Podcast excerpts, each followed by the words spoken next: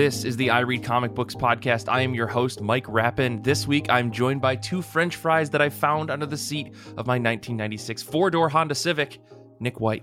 I feel like there's a story there. I'm not so sure I want to hear it. and Kate Lamphere. I'm still salty. Oh, gross. All right. Uh, no. welcome That's back it. to I Read Too Comic bad. Books. We're done. Thank you guys for joining us this week. I'm very excited. We're back after a summer break. Really hope that you enjoyed all the Patreon stuff that we dropped in the feed. A Better Batmobile episode one is in that feed. That came out last week. I hope you dug that as well as everything else. Before we get into things, I got two special announcements. Number one, I want to shout out our new patrons, Roger and Megan. Welcome to I Read Comic Books. We're so excited for you to get access to all the backlog stuff that we have on Patreon. Let us know what you think. Send us an email at ircbpodcast.com. And if you aren't a member of the Patreon, why not? It's over at patreon.com slash ircbpodcast.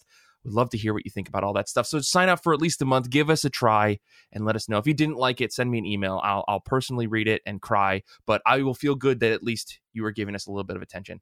Uh, the other thing I want to say is you may have seen this on Twitter, you may have seen this on our Discord if you're already a member, but the entire IRCB crew had some amazing portraits made by Flynn Nichols, Ice Level at Ice Level on Twitter. They are so fun, super cute. Um, you're going to see them on this week's episode show art. Um, make sure you check them out. Go check out Ice Level on Twitter. Commission something from them. They're incredible. But, anyways, let's get into things. Let's talk about comic books because I have two legally mandated questions that I have to ask because every week on I Read Comic Books, we are here to talk about comic books. And those questions are How have you been? How have comic books been? Let's start with you, Nick. Uh, I've I've been good. Uh, I know everyone hasn't had a, a West Michigan weather watch for about a month. I don't know how you've been determining how to go outside or when to go outside. Uh, that's a trick question. You should never go outside. Right. Uh, it's a dangerous place. And um, yeah, West Michigan Weather Watch would be uh, don't don't go to the beach. Apparently, it's just a red flag, double red flag, uh, constantly. Um, not does that, that I mean? That means like don't go swimming, which I don't need an invitation to not go swimming. I also don't. okay. I also don't like sand. I think that's been elaborated upon by um, Hayden Christensen in 2002, 2005. I don't remember Sure, which movie sure. that was in. Um, as for comics, I've been reading. Um, can I just say this about manga? I, I used to make fun of this a little, but I do like how the title of most manga pretty much tells you whether or not it's for you. For the most part, it'll be Mm-hmm. Like, "Oops." I was an old man and I fell in a sewer grate and I got transported into a high fantasy kingdom where I am the jester. And you're like, okay, I know exactly what this book is. Perfect. It's for me. Mhm. That's Mhm. fine. In the same vein, I read a book called uh, Nights with a Cat, Volume One, and no, that's like nothing weird. Uh, it is literally a guy whose uh, younger sister moves in with him, and she brings her cat. Literally, yeah, this is not the most complicated plot you'll ever read. This is not like the um you know sequel to mind management okay uh literally she brings her cat with her and this guy who's never had a cat before and not really been around cats much basically attempts to befriend the cat which anyone who knows anything about cats knows that that's uh, going to be met with mixed results um I- I, do want to point this out. I I put in, in notes. Uh, he he attempts to befriend his furry roommate, but I'm talking about the cat. His sister isn't a furry. Not that there's a problem with being a furry. I just want to clear that up for anyone who who reads the Patreon notes later. That's what's going on there. Um okay. So yeah, he's like he he he struggles with all the the typical cat problems. You know, the cat who excitedly brings you the cat toy and then just doesn't want to do anything with it. Like the cat's so excited to bring it to you, but that's it. Uh, we all know about the cat who knocks things off of ledges or tables, who wants to hang out in cardboard boxes and doesn't care about any like actual bed or anything that you've made or built for the cat. Um, yeah, it's it's it's a lot of stuff that I think people who are cat owners can relate to, but also because the internet is for cats, I think most people at this point can probably relate to. I, I have not heard someone say that out loud in many, many years. The internet is for cats. Oh my gosh. Let me tell you about eBaum's World while I'm at it, and then I we'll know, just I know, go I down know. the list. Um, we'll go. We'll we'll revisit Mark Zuckerberg's Angel Fire um, websites that he made. so yeah, it's it's a nice low stakes read. It's charming and endearing without being too saccharine or like trying to lean into the humor because it's it's you know it'll bring a smile to your face, but it's not like you're going to be rolling in the aisles. Uh, yeah, it's it's just an endearingly fun low stakes book, and I would recommend it. Um, one thing I did notice that was kind of interesting, and I haven't seen manga that does this. Um, it's it's largely black and white, like most manga is, but then it uses occasional spots of color to highlight items. Like in one scene where the cat discovers the cardboard box, like the cardboard Yeah. box will be painted brown. It'll just be like a splash of brown over the box, and it almost reminded me of like how Black Magick uses color uh, by Greg Rucka. Um, but yeah, I hadn't seen that before. I, I've seen that. It's it's so funny that you say that because I've noticed that every once in a while in Kaiju number eight in the Weekly Shonen Jump app, they'll have like every once in a while there'll be a spot of red. And Mm. One Punch Man recently had a couple of like one off full color page inserts. Um, I think it's like it's like a rare thing. Like maybe a book is super popular, or uh, if it was like in the first couple of chapters, or maybe Yeah. even the first chapter, they're like, "This is your special chapter, first chapter." You know, you can do something extremely like striking to draw people into your book. Um, it's it's used very rarely, but I think it's done for like an impact thing because, like you said, these books are typically black and white, and like they're pin- they're printed in such like cruddy paper on from a, on a weekly basis um, that they would they would really have to go above and beyond in order to get that color stuff. That's interesting that this book does that. yeah that was definitely something i hadn't hadn't really seen before you know i've definitely seen with with a lot of books how either you know, like the first couple volume the first couple pages of a trade or maybe even the first full what do you want to call it story segment uh chapter chapter the first ch- whole chapter might be in color but i'd never seen it where it's like just sporadically throughout the whole thing so that was weird i also read hellboy in the bprd time is a river uh, story by Mike Mignola, art by Mark Laszlo, colors by Dave Stewart, letters by Clem Robins. Uh, because the last two are always going to like maybe like Mike Mignola just can't get them to leave his house, and that's just that's just how it is. Yeah, Dave and Clem, they won't leave. Um, they're just forever squatters on on Mike Mignola titles. I'm I'm kidding. Uh-huh. They're both very talented dudes. All I really want to say much about this book is that I'm I'm sort of done with the last couple issues of Hellboy and the BPRD. Um, sort of just jumping all over the place. I, I think for those who kind of follow Hellboy lately, um, Hellboy and the BPRD tends to have a year at the end of it. Currently, they're on 1957, and for the last couple months, they've uh, removed and abandoned the year thing. Uh, so that they can just literally jump all over the place and tell whatever story they want. I think this one, Sure. for example, is like, I think 1989. That was fine, but like, I'm kind of done with it. Like, they had their fun. They had an issue where they got Gabriel Walta to do the art. That was fine. Uh, Mhm. They found an excuse to get Hellboy to engage with Greek mythology and have a cover issue where he's wearing a toga, and that was kind of funny. But I'm I'm sort of done with the gags and goofs, and I'd like to go back to my traditional four issue story arc, uh, especially because there were a lot of interesting and kind of fun supplementary characters in the Mhm. ongoing narrative that are just kind of being, you know, we haven't seen them for a while, and in as much as Hellboy canon is weird and screwy, and I think most people don't have a super huge inclination to like deep dive into it.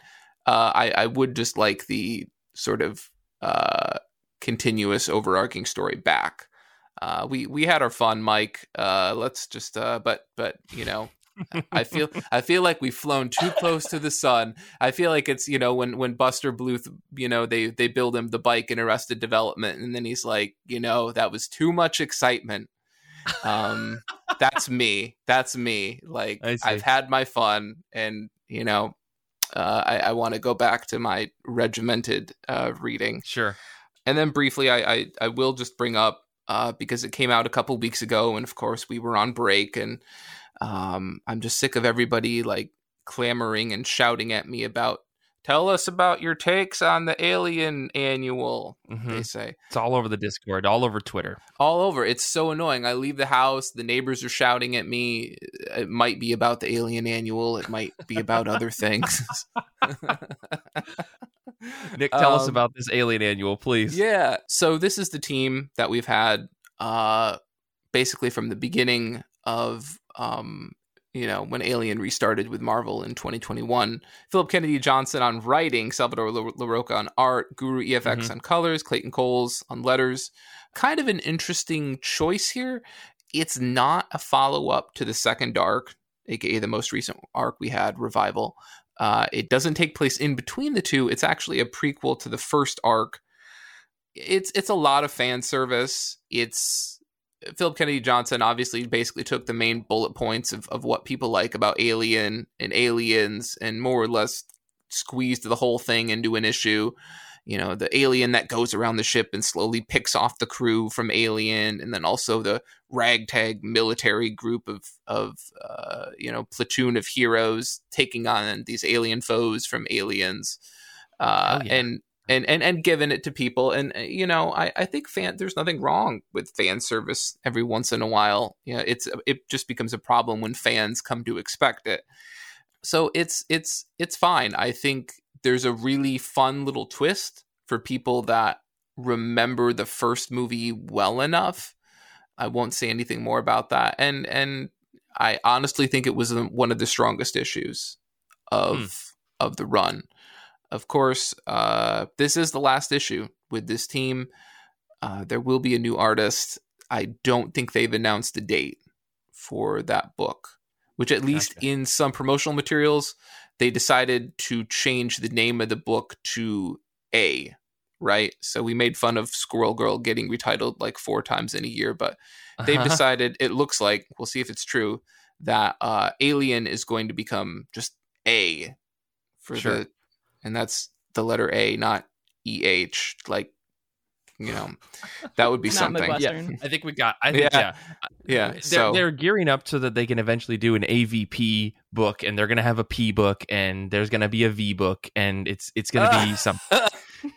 Just just just get excited for the alphabet of of horror books from Disney and Marvel. Um, but before we get any further into that, uh, Kate, how about you? How have you been? How have comic books been? What have you been reading? I've been good. I really well. I, I'm gonna say that I enjoyed the July break from uh, recording new episodes, but I also Mhm. missed everyone and having plans on Sundays. So Yeah, yeah, yeah, yeah. um, I I've been trying to get through the the 2022 Goodreads reading challenge. So I've read quite a few books off of that. Um, Nice. I do want to say that I've also been sending content to Renee to make TikToks for our TikTok account. So if you haven't seen that and you're on TikTok, get on there and uh, comment on all of these library books that I'm reading and sharing there. I always make sure to send him pictures and then no one comments. And I'm like, is this, is it supposed to be a commenting social media? I- is this just not I to don't what know. TikTok Kate's, does? Kate's like please get on here because i feel like i'm shouting into the void yeah, Please. exactly. It's social Someone media. talk It's back it's mostly shouting into the void. Yeah, okay, I'm doing it right. yeah. You're you're fine. You're totally fine. Uh, I most recently read Dragon Hoops by Gene Luen Yang. Uh, this was Matt D's pick for the reading challenge. This is the same creator that wrote Boxers and Saints and also wrote a number of the Avatar Last Airbender comics. If you're familiar with Mhm. those, I see those all all over the place. So if you if you read comics, you've probably at least seen them on shelves. Um, this is a nonfiction book about a basketball team at a high school that this creator teaches at. Um, he's He's also a teacher on top of a comic book creator. Like this guy must be incredibly busy. He also has kids. Yeah. Uh, so it's, it's this weird thing where some creators they find an extra day in the week. I think that's that's what happens. yeah, I mean he he actually talks about how he like splits his time too. That's part of the book, which is really interesting. Um like he he this book isn't entirely just about this basketball team. It's also about just the creator's uh, process to create the book, to decide to write this book. To he actually talks about how he's not even a sports person, so he, he doesn't have any idea how to write about sports. But this is the story that he wants to tell. so there's these like what? Uh, what? Yeah, there are multiple conversations with his wife where he's like, "I have to write this book," and she's like, "So then write the book," and he's like, "But I don't know sports." See, how, how uncomfortably meta does this get? Because this sounds very uncomfortable. Like this is like three degrees of meta now. It works. Like. It, sounds like we need to read it, Nick. Yeah, That's what needs to happen. Yeah. We, we should probably finish and participate in the Goodreads reading challenge and read this book. Yeah, oh, it, sneaky. I like that pivot there. Ooh. This is uh, this is a, a, sports book though. Like even though there's a significant part of this book where the guy where the creator Gene is like, I I don't know this content. he does manage to make the content still. Um, so it does talk about the members of the team and how like it is really interesting because like uh, this team is is set up to go to the the California State Championships for their um, high school division, whatever that's called. I don't even remember. This was only like a week ago. um, but it talks about how all these kids have different goals when it comes to basketball or how they don't even want to play professionally. And it's just really interesting to see how how there's so much focus for the entire school and like all of these kids to to get to this championship game and then mm-hmm. some of them are just like yeah i'm going to go study something completely different in college and not play professionally and it's like wow um, mm-hmm. that's not the focus of the book you know uh, the focus of the book is basketball come on yeah uh, but there are also extensive endnotes about Gene's actual experience uh, with this with this entire story. It was over a year, so he talks about how some conversations or some events, some games were reordered just kind of for dramatic purposes to make it a better book, like in storytelling, sure. in a storytelling way. Um, so there was all like some very intentional decision making, and he points it all out. Like he's he's very consci- conscientious of the fact that this happened in real life and there were numerous people involved, and and yet he kind of mm-hmm. had to make it work in a book. Um, sure. It's like how Top Gun is based on real life, but they rearranged things so that you didn't really know what conflict they were talking about, right? Right? That's that's not true. I'm completely making that. Uh, yeah, Top Gun is not you. on real life. Hold on. Nick, the things he's saying, they're not true. Sorry, Kate, go ahead. um, I so this actually worked really well for me because I am also not a sports person, but I like this creator mm-hmm. and I want to read all the things on on this reading challenge. So the fact that the creator was also not a sports person was right up my alley. mm-hmm, mm-hmm. Um, I ironically, or maybe coincidentally, July was also our our sports comics month on Goodreads, and and I actually ended up reading like two or three different sports books um, somehow. Mm-hmm. so it, was, it just kind of slotted in there really well. Um, uh, how great would it have been if throughout this book, where he's talking about how he has to do this book, he gets talked out of doing the book, yeah. but the book can, but the book continues like about his daily life and the things he did after being talked out of writing the yeah. book. what a that I want that book. That would have been exceptionally meta. Anyway, I decided it was a bad idea. The book continues for like 300 more pages. Uh huh. Uh huh. Kate, what else did you read? I read. I just finished uh, at 2 a.m. this morning. Nice. Oh, too late. Nice. Okay. Nice. Uh, it, it's the manga classics Count of Monte Cristo. This is based on the book by Alexander Dumas, and the adaptation is by Nokman Poon and Crystal Chan. This is exactly what it sounds like. It's a manga adaptation of the classic story, but it is a brick at 400 pages, and that is shorter than the original book.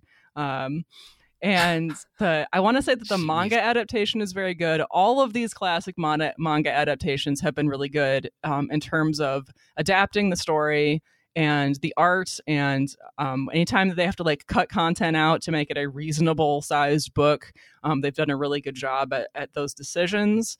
Um, and there are so many characters in this book and i really wanted to point out that i can tell all of them apart which is shocking because there are dozens, like dozens of white men, and, and I can tell them all apart. um, uh, so sorry, I had a question and you've you've you've destroyed me. Uh, so, so the book was good. Sorry, continue. Go ahead. Go ahead. Um, this was also another book that had a bunch of endnotes in it. They actually like the creator went into some kind of detail about what was cut and it turns out that not a lot was cut. They kind of went into saying you know like alexander dumas kind of goes off on these digressions that we that we cut out because it wasn't important to the story. But for the most mm-hmm. part all of the subplots and all of the characters individual stories are all in there. Um, there is some places where there's just boxes of a little bit of prose just to kind of explain um, this is what happened kind of off screen, if you will, to sure. keep the story right. going. But it's not like it's a page of prose or anything. It's just a little bit of narration. Like we, like it's not unusual in comics, really. It didn't take me out of the story or anything. Uh, sure. I do want to comment on the actual story. it's not the manga creator's fault though. So um, the actual story of the Count of Monte Cristo is a story of revenge that's centered on one man who I find to be very angry and egotistical. And he mm-hmm. literally thinks that his revenge mission is blessed by God. He says that a few times.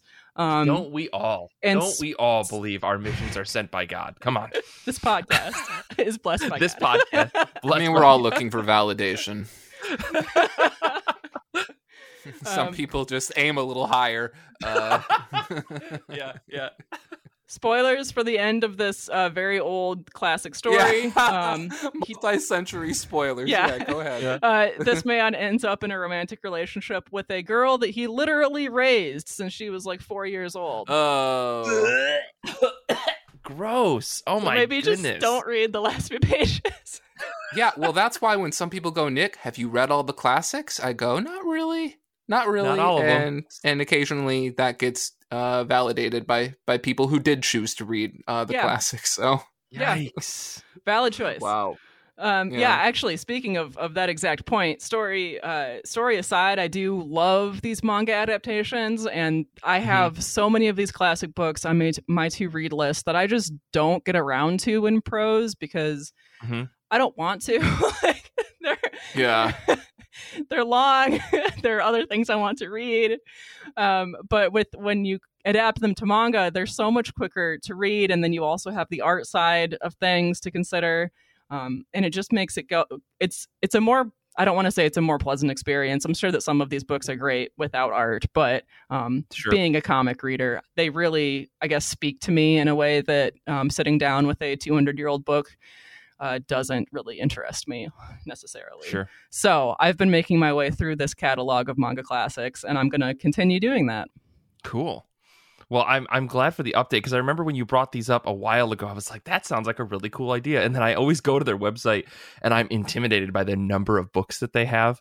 Um, Yes. But yeah, that, I'm glad that you're enjoying these. I, maybe I'll check one of these out and finally read a classic piece of fiction. I just um, pick them up if I see them at the library. So which book I'm reading is not really my choice. okay. Um, well, before I get into my uh, what I've been reading and stuff like that, uh, I've just been sitting on a joke for a minute that I want to just get out there. Um, Alexander Dumas, more like Alexander Dumbass. You know what I'm saying? oh man, he's Everyone's feeling that in the grave. He's they're definitely all high fiving me through the camera right now. Yeah. Um, uh, it's been a. I'm getting thumbs down. Um, I uh so over the over the break that we had, I read a lot of comics, um, a lot of okay comics. Nick and I he had also a weird wrote that joke over the break. Mike, uh, Mike's been sitting on the whole month. uh, no, Nick and I were talking about this. How like there's just been a lot of like just okay comics that have come out, um, which are kind of disappointing. Um, I don't want to point at any specific book, but like I read a couple books that were just like a lot of hype on Twitter, a lot of hype in general from people in comics, and they were just like bad. Um, so I'm only going to talk about books that were really really good. Um, first off, I want to talk about Public Domain number one and two. If you haven't had a chance to read this yet, this is the Chip Zdarsky book that he was originally making on his, uh, or he is, is originally making on his Substack. It's being co- published by Image Comics, which is awesome.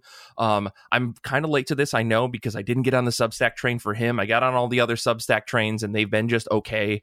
Um, I think there's a whole episode out there for Substack stuff to talk about in the future. But um, Zdarsky's Substack is super cool, and I know everyone who reads it is super cool. Uh, but I grabbed it when Image published it, um, and for a book, you know, that feels like it's retreading a story that many longtime comic fans probably know, the story of like Jack Kirby being screwed over by publishers and by Stan Lee and yada yada yada. Zdarsky, I think, takes that idea and spins it to add new depth, new characters, familiar relationships, and his exact brand of humor to the book. So, like, if you liked the the humor that Zdarsky writes, I think into all of his books, uh, if you like some of the kind of dorky stuff that he did in Sex Criminals that wasn't sex jokes, I think you'll really like this book. Um, there's so much heart and intelligence in this story. Like I gave up trying to draw parallels to real world counterparts after a few pages because while they're there, um, to start things off. Like if you if you know the story of Jack Kirby and Stan Lee, and you just know how Jack Kirby's life kind of turned out with all of the publishers and other people just kind of screwing him over over the years in, in some ways um, you'll understand where this story's coming from. But that was only used as like a really simple foundation to get this story going. And i think where the first two issues go are amazing. If you've read further i'm sure that there's even more changes and more interesting stuff that happens. But I really, really appreciated just how smart this whole book feels and how just really full of heart it is. Like this book is so heartfelt. It's such a such a story about the love of comics and creation of comics. Um, I'm really excited to see where it goes. Um, so yeah, I, I, think if you haven't gotten your hands on these first couple of issues, wait for the first collection or of many collections. I actually don't know how much more about this book other than it's coming out, um, but it's really good. I, I really enjoyed this first two issues.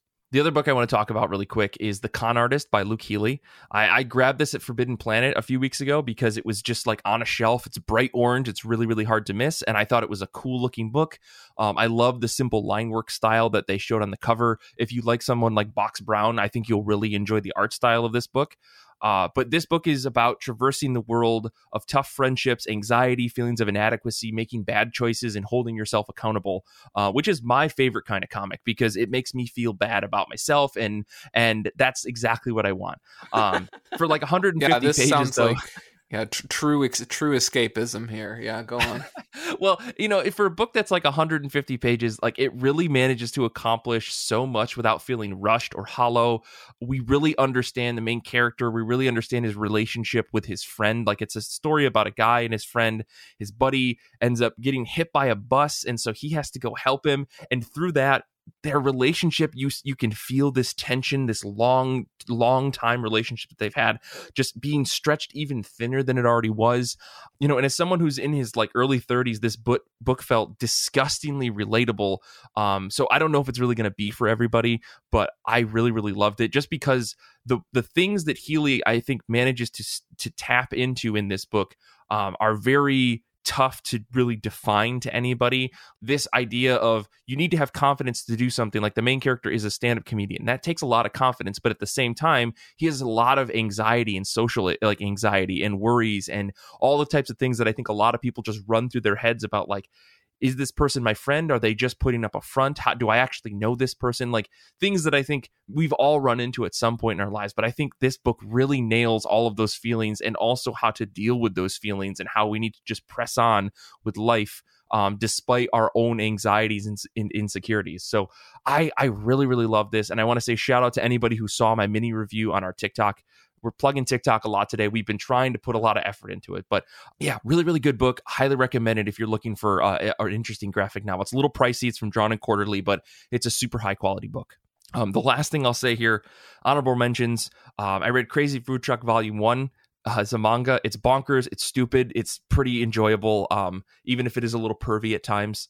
Uh, I read X Force, Volume One, aka the prequel volume, the first of two prequel volumes to X-Statix by Peter Milligan and Mike Allred. Um, I'm finally reading this series, but boy, is it wordy. That first volume, though, is perfect. It's it's a wonderful story about the stupidity of the X-Men at the time. And my favorite part about that whole volume was the letters in the back of the book where people are writing in pissed off one that they hate Mike Allred's art and two oh, that wow. How, yeah, no, no, this is dude, this was a time. This is a time. Uh and also there are people screaming about how how unbelievable it would be to have multiple gay people on an X-Men team. Um, and to which Peter Milligan and his editors are just like, hey, hey, guess what? Fuck you. it's it's awesome. Um, I I love it. Uh, it turns out that comic book readers have always been bigoted fuckheads uh, for many many years. This came out in like 2001, so um, it's really interesting. Uh, I, have been enjoying reading it. It's just very wordy. It like puts me to sleep given how wordy some of the issues have been. Uh, but I think what Milligan and his and the creative team were trying to do with that book is pretty ambitious, um, and it's really in your face uh, for a book that's came, you know came out from Marvel. But this is pre-acquisition when Marvel had the potential to actually say something interesting versus now where everything has to be safe. Uh, so that's my hot take of this week finally i'm gonna i want to talk about saga number 60 all i want to say is i hate brian k. Vaughan. I hate fiona staples. I can't believe i cried over a single issue of a comic book like this. Um, what an issue. What a way to end their first arc back. I ugh, saga. Anyways let's let's talk about comic books that are coming out. Every week on i read comic books we're talking about comic books that are on the top of our pile whether they're new or old or something that you've just been meaning to read or want to read in the near future. That's the top of our pile. So to get things started Nick, tell us what's on the top of your pile. So for me, it's got to be Survival Street number one. This is written by James Asmus and Jim Festante, art by Abylay Kussainov, colors by Ellie Wright, letters by Taylor Esposito. You can currently read the number zero issue for free at a link on CBR exclusively, which will be posted in the show notes. Some of us might be familiar with James Asmus. He wrote um, he had a pretty long run on Gambit in 2012. He wrote several arcs of Thief of Thieves. And Jim Festante, who wrote The End Times of Bram and Ben and co wrote the Comixology original Field Trippin' with Asmus. Uh, this book is, quote, an unrepentant, unrepentant action satire tearing through a dystopia packed with economic and humanistic cautionary tales. Uh, and to put it short, it's basically, well, uh, what if the Muppets or the puppets, I don't know if we have what? Muppets trademarked and I need to be careful, from Sesame Street were uh-huh. real. And basically, after corporations take over America and the country is deregulated, public broadcasting gets shut down and like a bunch of the like muppets that are real from public broadcasting come together to become like this group of mercenaries in a post-apocalyptic society to like say the letter of the day is A and I'm gonna kick your ass or things like that. Uh, and and I think at one point they they threaten like one of the bad guys who's trying to harm these kids, and they're like, when I'm done with you, uh, it'll be my um or something like that because of that's how work. Xander, maybe you'll have to censor that out. I don't know uh, so yeah, I, I read the zero issue. It looks pretty funny. Basically, Grover is like Super Grover appears to be like the leader of the group, and there's like a a Big Bird analog and uh and a Oscar the Grouch because how could you how could you not? Um, right. And yeah, it looks fun. Asmus certainly is inclined to write humorous stuff. Certainly has. He's worked on Rick and Morty as well. Mm-hmm. Oh yeah, Asmus did actually did the run that made me believe that Rick and Morty could be funny again after the previous arc, which was absolute garbage that I couldn't finish. So yeah, you know, yeah. the guy's got some chops on his. And I, am not even going to tap into the Gambit bit. I know he wrote a great Gambit run, but like yeah. he also has written other books that are super solid. Sure, yeah, absolutely. I I just threw that one in there for you. Um, Thank you. Thank you. Yeah, it looks it looks funny. Uh, I mean, post-apocalyptic material these days feels like the zombie of like 2012 or so, and I feel like we've sure. mined it for all it's worth.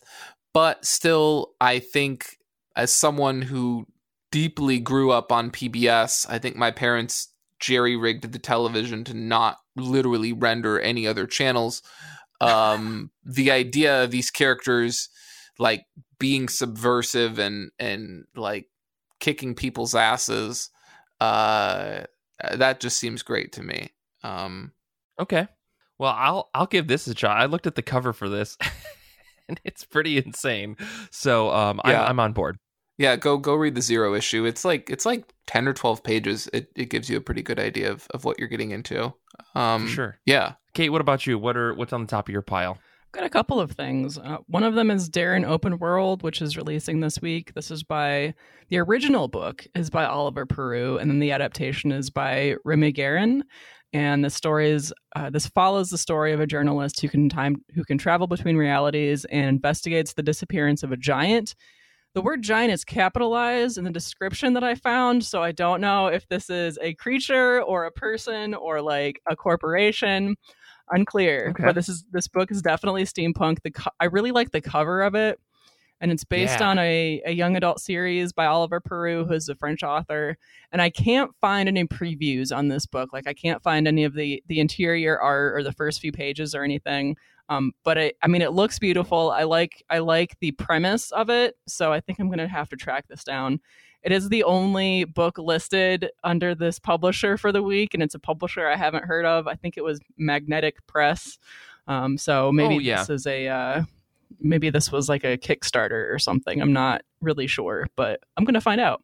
Magnetic Press has done a lot of like French adaptations. Like they they do a lot of interesting. Like I bought the the Aster of Pan book, right? I think that was in the reading challenge. Um, that was a Kickstarter. That was a French book that they translated over to English. They also do the Ogre Gods. They've done uh, a couple of other books by like some pretty heavy hitter French artists. Cool. So yeah, you're probably right. This is just like an adaptation for for English uh, from a French book that already exists. So that means it's one going to be gorgeous, and two, uh, it's going to be like very convoluted. French book, got it. Um, yeah, yeah, yeah. No, that, that really it just cool, comes with a free cigarette taped to the inside of the front cover. yeah. Uh, well, that does sound up my alley. I do like uh, uh, translated cigarettes. Yes. Cigarettes. I was yes. like, okay. I like adaptations and translated books, even if they get kind of weird. So uh-huh. I do not like cigarettes. I mean, we've we've made it pretty clear several times on this show that smoking does look really cool. So I mean, if if if that's worn off on you and I've done my job, I'll I'll be collecting my check from Marlboro tomorrow. Yeah, I'm Philip sure. Morris is sending you a check and a Ferrari in the in the mail. Um, Otherwise, Kate, what else are you reading? Uh, I am looking forward to reading Lore Olympus Volume 2 by Rachel Smythe. This is based on the webcomic. Um, the, the artwork is gorgeous. It's all pink and blue. Yeah. Um, I was familiar with the art from just reposts online before I even knew that it came from a comic, which is, I mean, mm-hmm. incredible. Like the fact that they there's just enough art in this book to not have word bubbles in every single panel for me to not know that it was from a comic for a few years. Um, mm-hmm. A lot of art, very gorgeous. Um, if you're not familiar um, somehow, uh, this is a story about Persephone and Hades' love story. It's been kind of modernized, I think. Like it's not all oh, just yeah. like ancient Greece um, or old. it's not just old. uh, and and my husband Brian, who's also on the show, was nice enough to buy this beautiful hardcover version of this for me shortly after it came out a couple of weeks ago, and I just haven't gotten around to reading it. Somehow, it's it's in a pile of other gorgeous hardcover comics I also haven't read that Brian bought half of for me.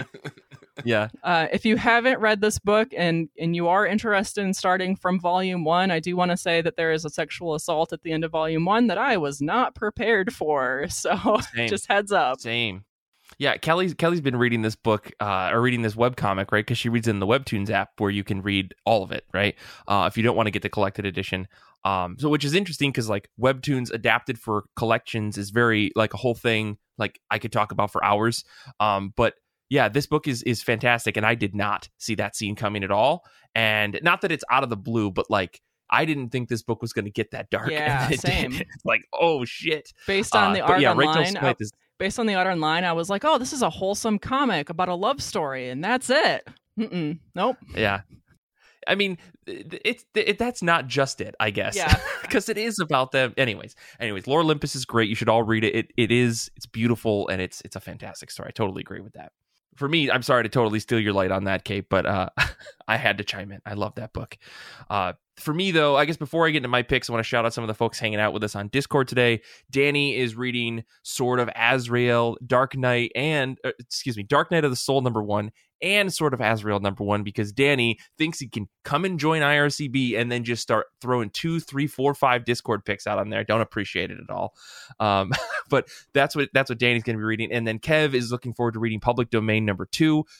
funny enough, that is also my pick for this week or it was going to be my pick for this week, and then I saw Kev picked it. I changed my mind because I already read number two. My I saw number two in the list. Just ignore me, all right? I'm reading Aquaman Andromeda number two. Sorry, I haven't podcasted in a while. This is all brand new to me again.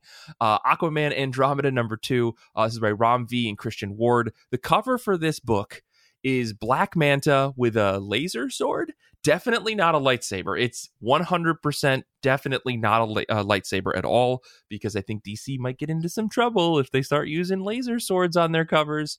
Um, no, it's it's definitely a sword that has a red light on it or something. Um, I think Black Manta got really into like those LED strips, and so he just plugged one into the side of of his sword that he's got. But uh, the thing that makes me so excited about this book is Ram V um, he's an incredible writer. He's crafted a story that mixes reality with extreme metaphors about the quote unquote void, the infinite darkness. Like, it's very much the kind of story that I am absolutely drawn to. Like, these humongous, unbelievably large things that are just all encompassing and all consuming. I love that kind of stuff. And I think Ram V has managed to tell that story without digging too deep into like your your stereotypical tropey Lovecraftian feels um, that I think a lot of people would immediately associate with the story about the quote unquote deep of the ocean. Um, and you know Ram V has a reputation for me uh, delivering consistently super well high concept stuff. See also the many deaths of laila starr. Um, so i have both a high bar and high expectations for this series but either way this book has a lot of promise. Christian ward's art is stunning. It's some of his best work to date. Uh, i think if you like some of the stuff that he did on ODY-C back with matt fraction way back in the day this is very similar in terms of the wild stuff. When you get these insane page layouts and these in, ex, insane two page spreads um you you haven't seen anything like this and i think he's topping himself every issue. I'm super excited to see what this second issue is going to bring um as if i know what it's going to be. It's i know that it's going to top last issue and last issue had probably one of the coolest panels um in a comic book i've ever seen so i'm super excited for what's coming next. This this book this book is absolutely gorgeous guys. I just can't get over it anyways i'm gonna i'm gonna b- before I, I expound any further on this uh, we're gonna take a quick break i think. When we come back we're gonna be talking about logos in comics comic book logo designers.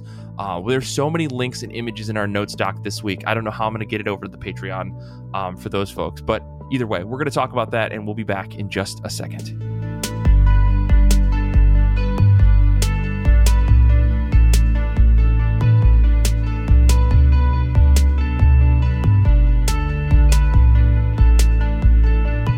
This week on I Read Comic Books, we are talking about comic book logos, those wonderful things that you see at the top of a comic or on the side of a volume or, you know, in the middle of a comic sometimes. Those those things that stand out and make you go, "I know that I'm reading this book." Uh, because it's designed very well. And we're probably also going to talk a little bit about publisher logos because that's also important, but to d- get things started, I guess I wanted to talk about the X-Men logo created by Tom Muller because, of course, I want to because that's what we're here for.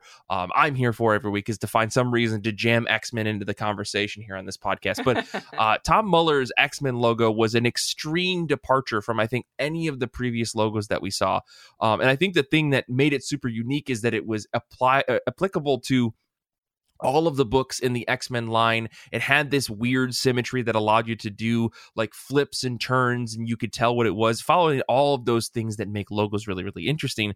Um, so I kind of wanted to talk a little bit about what makes a good logo in a comic book as far as Nick and Kate are concerned, because I have some thoughts as well. But I'm curious to know what the two of you think about things like this. And I'm just starting with that X Men logo by Tom Muller. Um, do you think this is an effective logo? And i guess why? Uh, nick let's start with you. Yeah i mean it's it's interesting that basically x-men readers and fans have been sort of inundated with muller's designs. I want to say uh what did that basically go hand in hand with hickman i think? With yeah, hickman. when we did the house of x powers of yeah. 10 rebrand we got this brand new x-men logo yeah, and that makes sense. I'm sure Hickman had a hand in that because it definitely feels part and parcel like his oh yeah. graphic design inclinations. Yeah, it was funny when all, a lot of X Men people were like, "Man, I don't know about this," and I was like, "I've I've seen this logo for years because Tom Muller basically his snowfall logo and his snowfall graphic design elements yeah. like uh, and especially for that book because obviously it was based on like you know geometric patterns and snowflakes uh i was like like he he did this like five years ago six years ago mm-hmm. um for snowfall and to be fair like i i liked that i enjoyed that i i like his his aesthetic with like geometric patterns, his obsession with like diamonds and hard edges. Um, mm-hmm.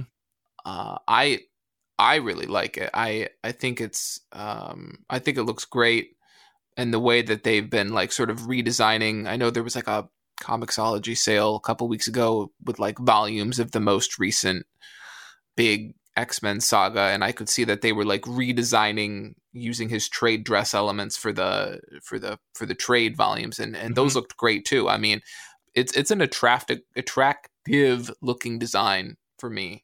Um, maybe it'll wear off at some point, but uh, yeah, I think it looks great. Yeah, uh, Kate. What about you? What What are your thoughts on this? Yeah, this is the the logo that is like this kind of geometric X with a white line through it and then a circle around it, right? Mm-hmm, okay, mm-hmm. yeah. So I've noticed that um, that's been really used in branding. I mean, you mentioned like this whole redesign with all the X Men books. If you uh, you post a very nice link in our notes.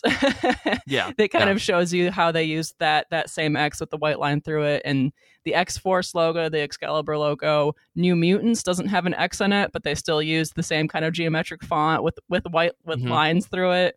It's like a whole branding choice, and I think that that really is recognizable for readers of this book or comics, uh, this whole series, uh, I think is something that is is noticeable enough and and kind of minimalistic enough at the same time that it's going to be it's you're going to know that it all kind of goes together if it's on if it's on your shelf or in the store. It is like this yeah. whole family look that is very adaptable, um, as as is you know exampled by by its mm-hmm. adaptability in all of these other titles.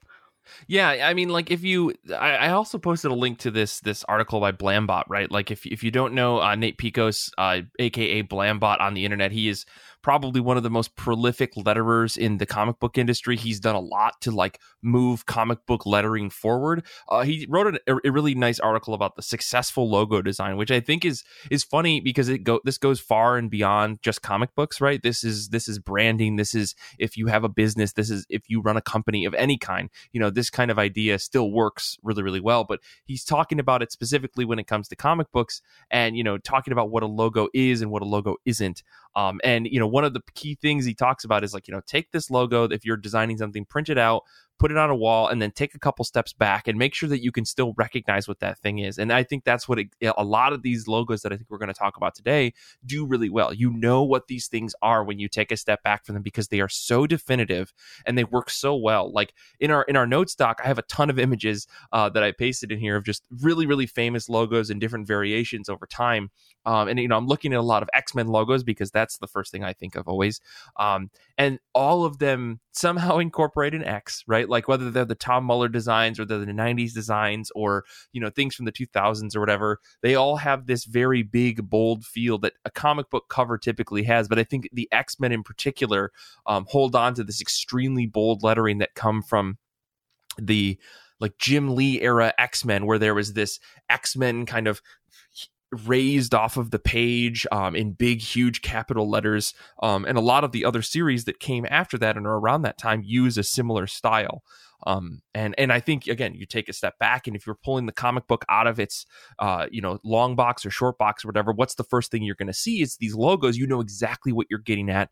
Um, and when you do something like what Tom Muller did, where you've branded all of these things, you know, working with the Marvel editorial department, you've branded them all to have a same letter, similar lettering, similar style. They all have this big branded X on them. Um, you know that you're looking at an X book. You're not looking at a Spider-Man book. It's not a Batman book. It's not anything else.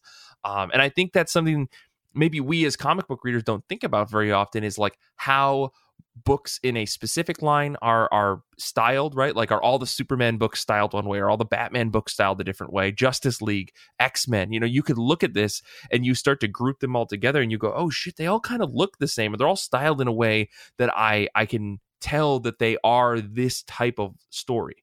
Um, and I, I, find that to be super fascinating. And I think the more you look at this, you start to see these patterns, um, especially when you group them all together.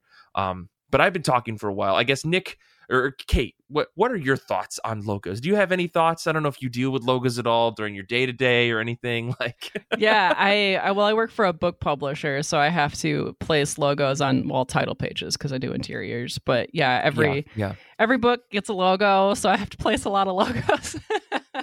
um, so I yeah, I, I guess I've developed opinions.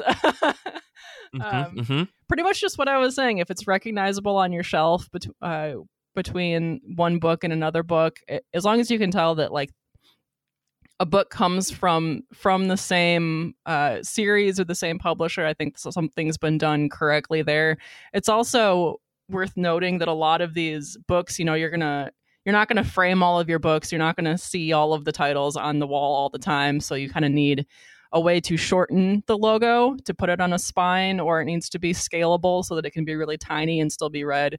Like with the X Men right. books, I don't have one, but I would guess that they have that just that circled X on the spine. Um, oh yeah, and or even the or even the old X Men logos. I mean, it's that's only four five uh, four characters, so it it's going to be scalable. It's going to be noticeable. You're not trying to fit three lines of text on a spine. Um, so you're mm-hmm. going to be able to to know what you're looking at on the shelf, even if the text is tiny. Um, and I think that that's that makes it successful. Um, at least part of what makes it successful. Also, with like with just with modern design uh, influences and just the way that things are have been uh, pointing in the last few decades things are simple like we used to get these these logos that had a lot of illustration in them you've got a spawn logo in here that has a skull your Batman logos have like the entire character behind them and like those are really cool and interesting on the cover um, but that's yeah. not something that's going to be able to scale down that's not um, it's just not it's it's not efficient i guess. Like it's very pretty. Yeah. Uh it's it's hard to make something that's complex into a mark yeah right? Exactly. like that there's that in branding and design there's this idea of a mark right? Where like something can just be easily splattered somewhere and you could see it and know what it is immediately. And when you get things that are a bit more complex it becomes very hard to do that. Yeah and and with the internet uh when you're seeing so many things just in thumbnail sized covers um especially mm-hmm. like if you, you're going to want something that people are going to know when they see it without having to zoom in or make it larger or or download it. yeah, yeah. Uh, Nick, what about you? What are what are some of your thoughts here? I know you've got you got some different books that you wanted to highlight um, in our notes here, but like, you know, from a high level standpoint, I guess like how how do you feel about comic book logos? Yeah, I mean, Kate kind of got to the heart of one of my concerns, which is like not only sort of scalability, but also how do you like future proof your logo? Like, how do you mm-hmm design something and of course this also gets into like trade dress elements and also just design elements for the whole cover but like how do you you know if you if you've allocated enough space here for the logo and you're going to have the writer and the author up top like what are you planning on if a book has a co-author or what are you planning on if um there are some extra credits that you want to put on the cover? Like how do you prevent yourself from having to rearrange all of the elements on the page and just start shifting everything into different places. And I think mm-hmm. we've all seen, you know, we've all collected some sort of series where maybe volumes one through three all look uniform and the spine looks uniform, and all of a sudden you get volume four and the spine looks completely different and the aesthetics are completely off. And yeah, you look at yeah. the cover and the tr- and the you know the the trade. Uh, you know logo elements and the credit elements are shifted into completely different places and Mm-hmm. I mean, mm-hmm. if you're, uh, you know, a, a mild mannered, non neurotic individual, maybe you can sigh and say, is this the biggest problem I have today? And if you're me, you go, this is the biggest problem I have today. This is number one. Who do I get on yeah. the phone? Yeah. Um, yeah. So creating logos, creating covers where you can either anticipate what you'll do if those weird little outlier scenarios come up, or if you can design things in such a way where you can prevent those things from coming up, um, I think is really important. Uh, yeah. And um, with with some of the stuff I do at work, I am looking interestingly at at some of the sorts of things that uh, Kate was talking about, in terms of like looking at some of these art images and and and and vetting them basically and so i've i've seen my fair share of uh stuff that uh maybe didn't you know plan you know these things out or whatnot so mm-hmm. yeah it's, it's interesting though because like when, when we're talking specifically about trade dressing, right? Um, I, I feel like we're getting really in the weeds. I hope no one is turned off by this discussion, but yeah, I find it to be fascinating. Put on um, your scuba gear. We're we're going deep. Yeah uh, th- this is a, a, really interesting thing because you know Nick, to your point, you know Marvel and DC have been have been atrocious about this for decades now, right? Where you buy, you know, I'm looking just at just at a run of of Exiles, right? I have all 16 volumes of Exiles, right? That and that's that's a pretty long series. And while the design is consistent, the size of the different like lettering pieces are all different for for whatever reason i don't know. Um but it's funny because in the and this is this may be a recent thing but in the like japanese market um, I was following someone on. I saw something on TikTok, of course, because that's where I get all my news nowadays. I'm sorry, but um, I saw someone on TikTok talk about how Hunter Hunter and and One Piece have been published for a really really long time, um, and so when they started publishing the the the company um, when they published them in English, Shonen Jump had a different logo right? It had a it had like a more bubbly, cartoony style because it was like 2000s. Um, and so, as those series have continued to come out in English, the Shonen Jump logo has changed. So, if you buy newer volumes of things like Kaiju number eight, that's been, you know, three volumes out right now, they have a very nice, like, square Shonen Jump logo. But those old series uh, when they publish the newer volumes, they continue to publish with the old logo so that it has a consistent look when you put them all on your shelf, which I think is super cool. It's like this attention to detail that they know that collectors are going to want. Whereas it doesn't seem like some of the bigger publishers in the United States necessarily hold true to that. Uh, I think Image does better. I think Boom does better. But Marvel and DC, we know, are notoriously bad about just the layout on their spines and stuff like that. Um, which has to do with the logo, has to do with the text, has to do with a lot of things that come into the design of things. Um, but uh, besides, you know, spines and stuff like that, I guess uh, we can we can jump into some of our favorite logos if you guys want. Um, and Nick, I'll, I'll, just kick it back to you because you've got a really big list here. Uh, what are some of your favorite logos um, for for comics that you've seen recently? Yeah, and uh, obviously this is going to be biased, and I think everyone knows that. Um, I, I think one of the more simple ones I've seen recently that I've appreciated is just um, when Marvel rebooted. I say rebooted. They didn't have the franchise before they took it. When Marvel acquired acquired the Aliens franchise, uh, they went ahead and stuck with the classic logo from the first film, from the movie poster. Mm-hmm. Um, just the big blocky white letters really largely spaced out one from the next. Um, and they've just made it this, you know, a header basically mm-hmm. uh, on the top of every single issue. It's in the exact same place on every single one, um, which I I really like. I think it helps that this book uh, frequently has like really dark background covers, so they can get mm-hmm. away with that. Obviously, I think we've all seen comics where depending upon the colors within the logo and the colors within the background, uh, they will shift the logo to a different part of the cover so that the um, the logo you know pops so you don't end up with like a white logo on a white background a black logo on a black background um, right, right. but alien has always kept it in the exact same position um, i like the uh, you know consistency of that uh, I like that they've never shifted the color from the the white letters because that is true to the movie poster. Just you know, like I said, uh, it's it's it's consistent.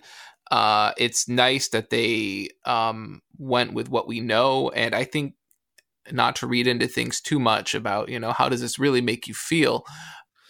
Just it show it demonstrates consumer confidence i feel. Like it shows like we understand that we have this franchise that it's a serious thing we're taking it seriously we're gonna you know stick to our roots. Um we're not gonna turn it into some weird flashy wild logo like we understand that we are handling this property and like we respect it and yeah yeah uh you know uh, it's it's interesting because like sometimes you see that with franchise books where they try to really remain close to the source material, and other books are like, you know, we're just going to do whatever we want, right? Mhm. So, Mhm. um, you know, when you have a logo like this, it sort of says to a reader or a casual observer, like, this is what you're looking for. Like this, this is the alien you know, right? I mean, Yeah. uh, for for better or for worse, whenever when you have a title called Alien, let me tell you, when you're trying to Google stuff about Alien, it becomes a real difficulty. So, Yeah. like, what do you do to make people know like this is that Alien? Well, if you use that logo, then people know. Of course, if Yeah. you also have a xenomorph on the cover, I think that kind of takes the guesswork out of it too. But uh, Yeah. Yeah. anyway, that's me like reading seven levels deep into um into that. But um Mm-hmm. yeah, uh I I really love that one. Uh one other one I'll just briefly uh mention, and I think you brought it up as well, is just the Hellboy logo. It's gotta be one of the best. I mean Oh yeah. Comics Alliance, I saw it on an article yesterday. They called it the best. Now, I don't know about that. I'd have to think about it, but uh, the Hellboy logo is just great. It's just it's so good, instantly identifiable. Mm-hmm. I mean, they have shifted the colors of it from time to time. I think it originally was black and red, but it has shifted from book to book. Such a great logo. When the movies came out, they even chose to keep that logo, which respect. Yeah. Um, I mean, this one this yeah. was originally done by Kevin Nowlan, right? Like this is a who's an artist like who has done a bunch of other things, but like to me, I mean, this is probably his most notable work, right? Well, I posted a link, and I'm sure it'll be in the show notes as well. That like I think uh, he also created probably the most identifiable Doctor Strange logo, and Yo. and uh, also one of the better known Punisher logos as well. But like, yeah. I know nothing about Doctor Strange, but when I saw that, I was like, I think this is the one that everybody wants to use like forever. So I was like, Mhm. holy cow! Yeah, that Doctor Strange logo, like it when I think of Doctor Strange, that is the logo that I think Yeah. of it. Which is for for those of you, obviously, we're talking about a visual thing here on an audio medium. We We appreciate will have your links. patience. We will. Um, have we'll links. post links, but the I love that the Doctor Strange logo, and this is similar to the Hellboy logo. It is just stylized letters, but they are stylized in such a way that they go beyond just being a typeface. It's um, like- evocative, yeah. Yeah, you couldn't just you couldn't take Doctor Strange as it is in these logos uh, or these letters and turn it into a font that you could type with. It just wouldn't work. Um, and I think again to go back to that Nate Piekos article article on Blambot, um, which will be in the show notes. Uh, one of the things that he points out is that a logo is not just a font that you've stylized. It needs to be identifiable in a way that goes beyond just the font itself.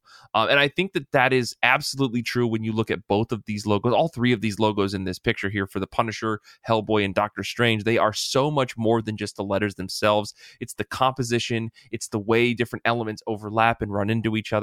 Uh, the type of thing that, again, if you turn this into just a type, like a font that you could type with or print out, it would not work the same. You know, I think we we see this all over the internet. I think with when it comes to lettering like things like the Grand Theft Auto font, right? or or Star Wars font. You know, people recreate those and you can reuse them for things like we reused a Star Wars clone font for the I Read Star Wars comic books podcast that we did, right? That's what I did for all the covers on that. Um, Danny in the chat has pointed out the Sopranos logo. It's the exact same kind of thing. Like those fonts are reusable, but Hellboy is not. Doctor Strange is not. The Punisher is not. And I think that's what really differentiates these from just regular fonts. And I, I really want to make sure that's called out because that that difference is subtle, but it is significant. Yeah, and it, it's it's also about creating a logo, even if it's just letters, which in these cases it is just letters that somehow feels tonally consistent with the subject matter. Yeah. um, in a way that is frequently very difficult to enunciate. You just feel it, but Mhm. you feel it nonetheless Yeah. and you're like this is this is true to this character or this is true to this take on that character or or if you're a creator you know who's presenting a new take on a character you can use your logo as a way to say like yes you might know superman but you know we're going to create a logo that's evocative of like oh this is this kind of a take on superman. Like maybe the letters are weathered or they're like broken or or whatever um you know. So yeah this is now about you know how do how do letters make you feel right? Uh, I mean, and how but yeah, but- poorly can you try to explain that to someone? No, but but I, I do appreciate you bringing that up because I'm looking at like the cover for Superman Son of Kal-El, right? Which is a different character, but it is still like the core Superman book, I think, at this point. Um, I'm, I'm waiting for DC fanboys to come at me because I only read like four books, but uh, Danny's giving me a thumbs up. Uh, Superman versus Superman Son, Son of Kal-El, like the difference in those logos, I think from the previous Superman book that was coming out in like 2020, maybe. Um, the, the font in the, the way that those books are lettered and laid out on their cover they're significant enough that you know that you're getting a different story but you know who that character is because you're obviously you know reading the title it says superman but you know that that feel is going to be slightly different based on how the style has changed for that logo. Um like i think when we we look at a different batman books different um uh different x-men books right like the logos all feel the same um, in some ways. But I think, especially when we're talking about pre Tom Muller X Men books, um, you knew that they they were in the same family, but the style in which the, the the logo itself was designed is giving you different feelings. I think you get that with Batman, you get that with Justice League. You know, especially when you're looking at Justice League Dark versus Justice League or Justice Society of America or Justice League of America. Um, they're all going to be slightly different to let you know that they they still are inside this Justice League brand, but they're they're giving you different vibes based off of the team composition and stuff like that. Um, and I think it takes a subtle, like very deft hand to be able to design something like that so that you know that you're getting something different, but it is in the same style and family. I feel like I've said this on, a, on an episode before years and years ago, so I apologize if I'm repeating myself. But um, yeah, uh, Kate, Kate, we haven't heard from you in a minute. I know you've got a whole thing about logos from publishers that I do want to talk about. So, um, what are, what are some of your thoughts, um, you know, from that publishing side of things? Yeah, I mean, this is kind of where my mind went when we decided to talk about logos for this topic. Um, and you guys have been really great in talking about actual like characters and series, and then I'm over here like, sure. I work for a publisher. I gotta talk about publishers. please, please, please, please. Um, I so the the kind of I don't want to call it a newer publisher. They've been around for a little while now, but when uh, when Black Black Mask came on the scene, um, I was really impressed with their logo just immediately. Yeah. Um, their logo it says it's in it's in black and it says Black Mask across the top of this um, black mask. it's basically the the B turned on its side um, that is under the text, but it I mean, but it looks like a superhero mask. Uh, I've been looking at this logo for years, and I never realized that that was a B on its side. What a yeah, exactly. I love I love the like kind of multi-use logos where it's where oh, it's oh yeah it means something and also represents something more than just the word or just a picture. Um, and mm-hmm. this is an exact this is an example of of exactly the kind of logo that I like. Um, it's yeah. If, if you read books from Black Mask, you're gonna know what their logo looks like, whether it's the yeah. the the B, the mask, or mm-hmm. it's the entire logo with the text on top of it. Like it's it's mm-hmm. just instantly recognizable um, to me, at least, having seen it before. Um, and just uh, I wrote in the notes 10 10 concept, 10 out of 10. yeah, totally. I, you know, and before we dive too much deeper into this, I know we're already like three quarters of the way through the show, but um, I'm sorry to any designers at home. You know all of this stuff, but please bear with us. Send us your your thoughts and feedback. ircbpodcast at gmail.com. We'd appreciate it. Yeah, definitely. Yeah, next week we're gonna do serif fonts and sans serif fonts. We're just gonna we're gonna lean into this so fucking hard. Yeah, I'm gonna have so it. many opinions. yeah. He's coming back every week from now on yep. as we go into every design element that goes into comic books. Um, I also wanted to talk about the first second logo. This is another one that I know instantly uh, on the spine or on the cover or uh, in a thumbnail, anything. I think it's very recognizable yeah. and it's to the point. Yeah. Um, and again, it's uh, it's a a little logo which is uh, a colon and zero one and then the words first second under it. And the zero one means for a second like you're like you're writing down time and i think that it's wonderful. And then i also having stared at this logo for a while in the notes document realized that it actually gets larger from uh, left to right as if it were growing and most of their books are coming of age stories about kids who are growing up. Um, just all right wonderful. All right um, all right okay no, no i'm just lo- kidding that's good that's good. no logo is that clever. Okay kate. Yeah. No one no one's that smart. No uh, but I did want to mention that the, that the text under it, instead of just being this nice kind of straightforward uh, sans serif text like Black Mask has, is instead like this kind of kind of inked handwriting, uh, the, just the Mhm. words for a second, and I just don't think that it goes with their their simple kind of vector graphic zero one Angular logo. straight Yeah. yeah, it just yeah, doesn't yeah, work yeah. together um and it i mean i kind of i kind of see where they got the influence like these are a lot of kids books and it kind of looks like something uh ch- kind of childish in, in a nice way Um, sure, sure. but i just i don't know for being a for being branding you know like it would work if it was the title of of a series but for being their branding i don't think that the actual text font works very well um, but otherwise Yeah. um, i like the logo It, it feels it feels slapdash, but it also like I think that's kind of part of it is Yeah. that like a clock is ticked forward one second and you're writing for a se- I don't know whatever. I Let's get get someone I on the it. phone about. It. Anyway, this. it's I- shit. I'm glad we decided that. I'm glad that's where we settled. No, I'm just kidding. yeah, yeah, yeah. Uh, and then I, I only wanted to talk about one more that I really like because the other notes that I have are things that I don't like. Yeah, yeah. That's where I want to go. Oh, okay. So, good. Good, good, good.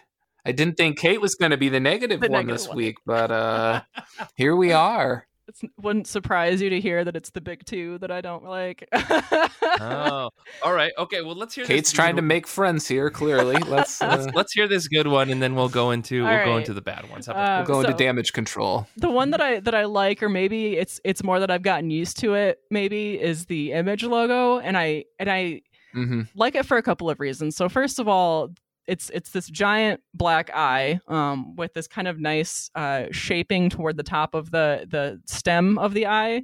Um, The letter then- I, yes. Yeah, and then the word image kind of fits down at the at the bottom center of it, and you can have either one of these things. You could have the word image or just the eye, and I think that it's recognizable. But then you put them both together, and it's like, yep, I know exactly what this is and who made it. yeah, Um, yeah. and then like they also have these anniversary versions of their logo where they've put the number 20 or 30 right on top of it and it's just an Mhm. extra information like branding um, celebration that just works really well with the the simple straightforward sans serif black and white i feel like i'm repeating myself No, but it nails it, right? It's it's simple, it's easy to understand, it's easily recognizable, it's a perfect mark. You put that anywhere, yep and someone's gonna know this is an image book, right? Like I had a shirt on the other day, like the I believe in comic books thing, and it's just got the like a splash of color with the eye inside of it. And everyone knows that that's image, right? If you're a comic fan, you've seen this logo before, totally. I, I especially like this one because with a lot of logos that are long, you kind of have to turn them to put them on the spine of your book. And with this mm-hmm. tall vertical eye, you don't have to turn it. It just works. Yeah, Yeah. they they and it works really great on the covers too, right? Like for most standard layout covers where you've got the title at the top and you've got like the price and everything in the upper left hand corner, like it works perfectly to just kind of throw it up there. You know exactly where it's from. You know you get the publisher, you get the the the comic title, and you get your art beneath it. It's it's a it's a really smart smart logo. But let's uh I guess before we get into what's bad about logos, um, I guess Nick, uh, or before I give Nick another chance, I do want to talk about like one other logo that I really like, and that's the Stephanie Hans like die logo, which is pretty complex, right? Like if you look at the die logo itself, it's it's a big unfolded 20 sided die that has like the letters D I E kind of broken out in like weird ways that I think you could easily misread totally. Is that what Um, it is?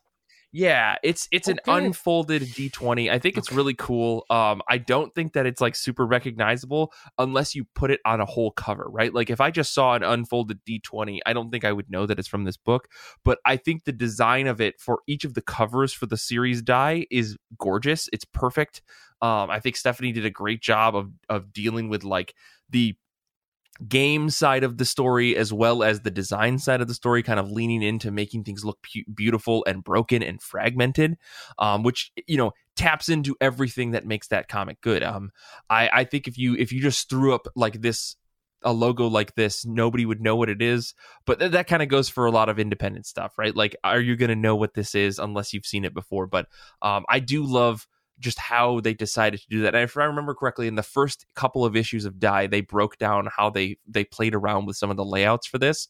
Um, and I just I just love the overall look of this. Like if you look for any Die cover, you'll see this, um, and I think it's really smart. Plus, they did that thing where since there was only so many co- like number of issues in the series, they could put the number of that issue in its spot on the unfolded D20, which I think is really clever.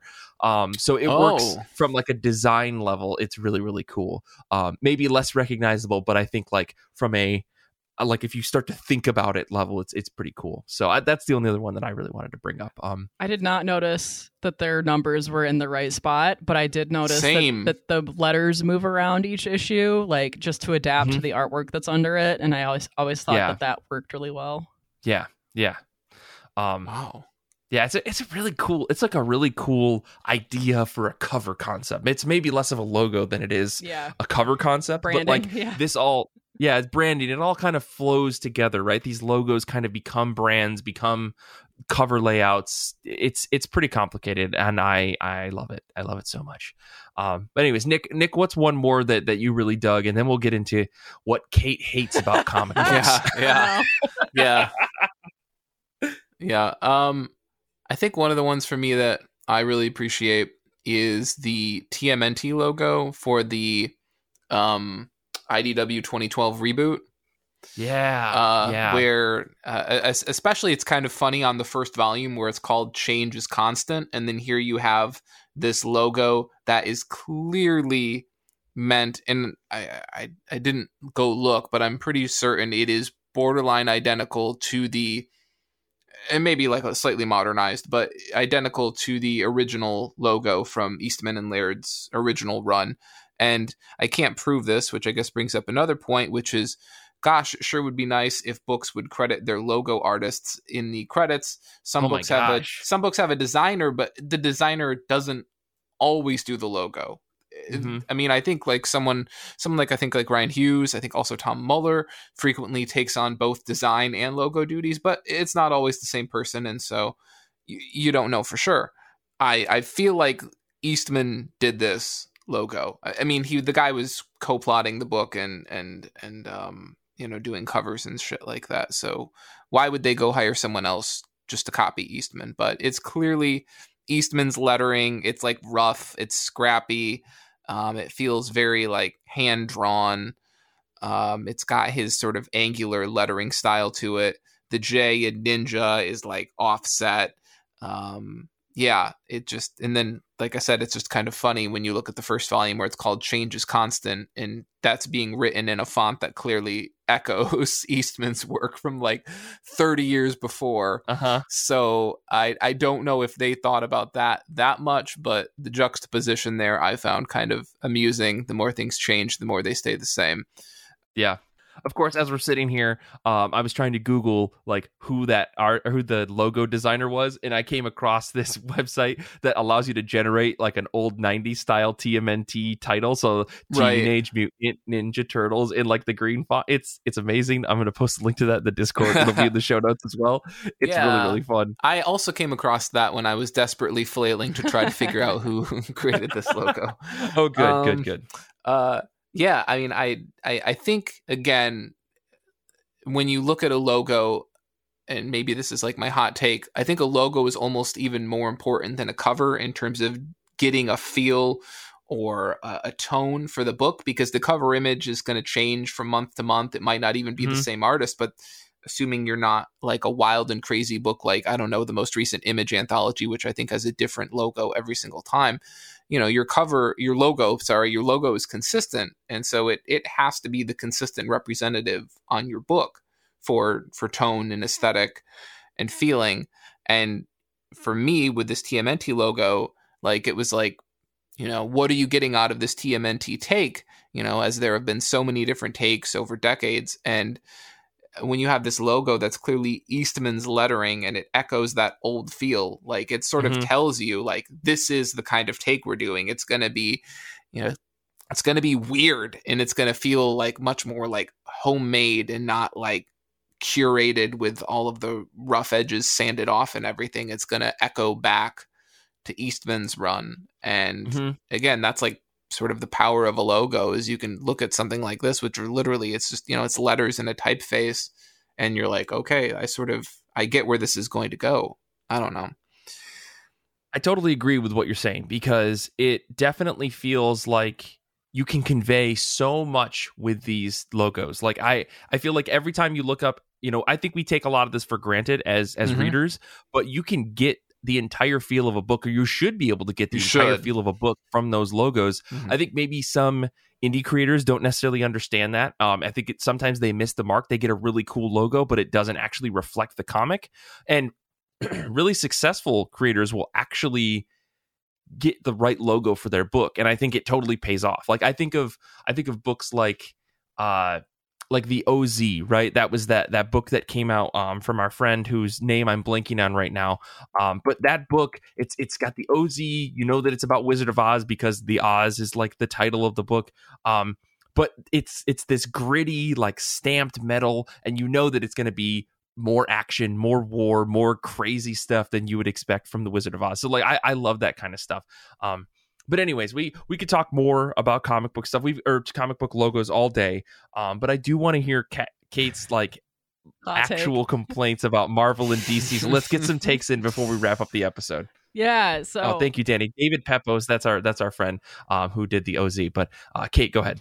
I, I noticed that I didn't like the Marvel logo a long time ago um, when I was trying to collect the the original Runaways print, um, like digest sized books, and Yeah, I yeah, yeah. I collected them in that version because that was almost the first comic that I really read to like appreciate comics and get into comics, and I couldn't find the books with the the same logo on the spine, which is a problem that you've already mentioned, my- uh, Nick. I think Mhm.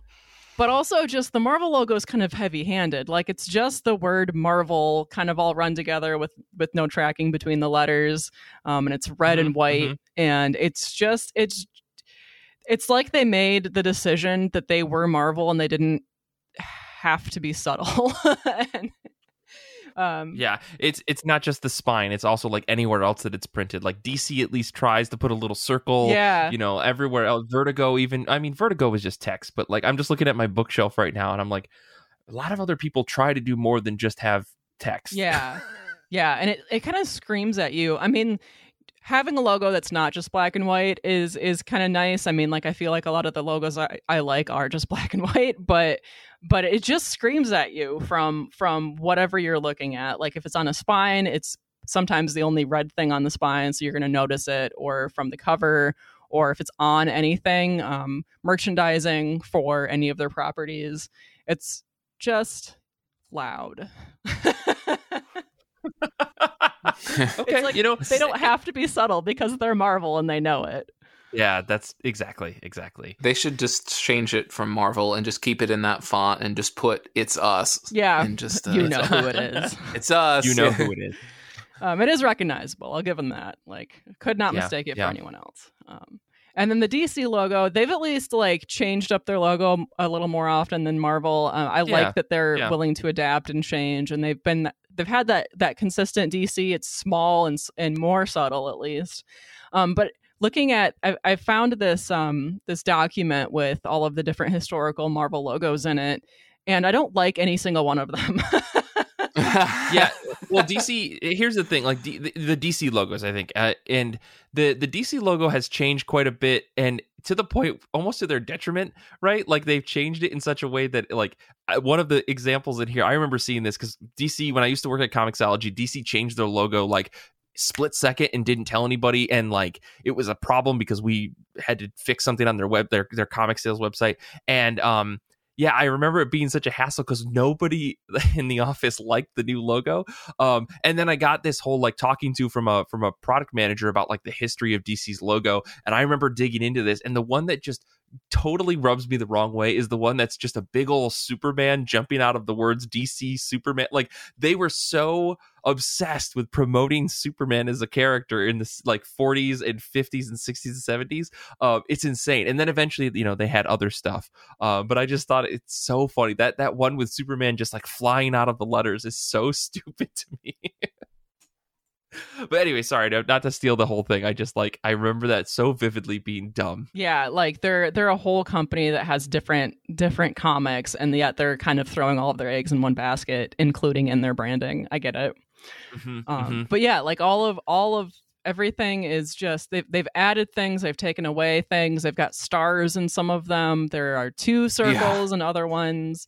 Um, they do seem to have moved toward this like kind of blue and white logo, almost like as a response to Marvel's uh, red and white logo. It's like they want to pop out and be different um, on a shelf. Um, but I don't know, all of them, when I look at especially the last like three logos, um, they just all look like sports teams and not books to me. Like there's just something, um, I don't know, more more well, like I mean, I would sports teams works because they do want you to pick a side and they expect you to root for them uh, Yeah. It's the unrepentantly. So, yeah, really, yeah, yeah, that's that seems fair. It, it just Yeah. seems like something that I would see on a billboard above like a basketball team instead of on a shelf in a comic shop for some reason, and I couldn't really pinpoint why. Um, but it, especially the uh, the not the most recent logo, but there was one that was uh, like it has this big swoop around it with a star on it. Like that's a basketball team. Yeah. Oh, yeah. Well, I mean, the problem is that they went from that, which is a pretty recognizable, good-looking logo in my opinion, to the peel-off DC thing, which I never Oh never my understood. God. I, I didn't, I don't get that today. one. It doesn't look like It's I such forgot about that. Oh. 2012 was a hard year for DC fans, I think, because they were doing the new 52. They decided to create this new logo that just looks like garbage.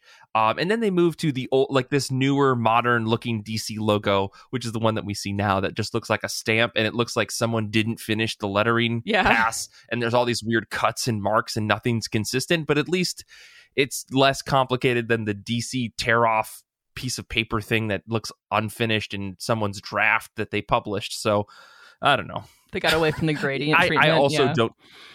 I also don't care for these logos either, Kate. So Yeah. I'm right there with you. I just like the subtlety of of independent publishers and the creativity that we're seeing in those, as opposed to this Mhm. kind of uh, more direct, large. Um, I don't know these these big two publishers. Yeah, yeah. This competition that's Um, happening. Well, I guess uh, before we go any further and any longer, I know this is a very long episode, so I apologize in advance to everyone at home. Not really, but apologize to our editor Xander. Um, we're gonna wrap things up here. I appreciate the commentary. Check out our notes on Patreon if you're a subscriber. You can check those out. Um, but next week's episode, I'm not gonna be here because I'm going to Gen Con. We're gonna see what happens. Um, but Paul.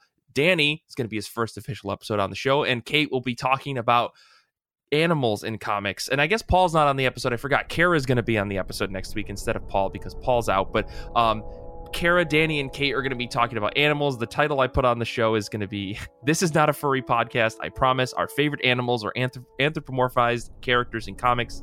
It's going to be a great time. Check that out. Make sure you tune in live on Discord.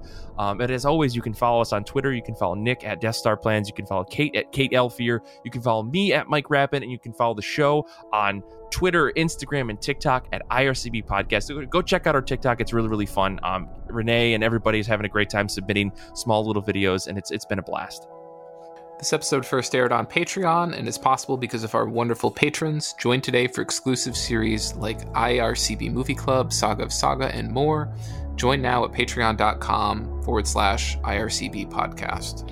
If you haven't already, please rate and review our show five stars on the Apple Podcasts, Spotify, which does have ratings, or wherever you listen to podcasts, because you know that we deserve it. Join the IRCB Discord community to chat comics and more. Plus, you can listen to our episodes live as we record every week. Check the link to our Discord in the show notes. Podcasts grow best when spread by word of mouth, so why not tell your friends, family, and local comic shop about IRCB?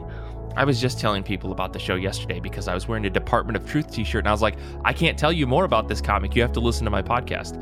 Uh, Infinity Shred is the best band in the universe. They do all of our music. They have a brand new orchestral version of a lot of their songs that's coming out very soon. Make sure you go check that out at their Bandcamp or on their website, infinityshred.com. Xander is a very cool guy who we all appreciate. We we appreciate that he makes us sound great every week. He's the editor of our show. I want to say thank you to Kate and Danny and Nick for for helping on this week's episode, and shout out to everyone on the Discord that was hanging out with us. You are wonderful people, and thank you, the listener, for listening. Until next time, comics are good, and so are you.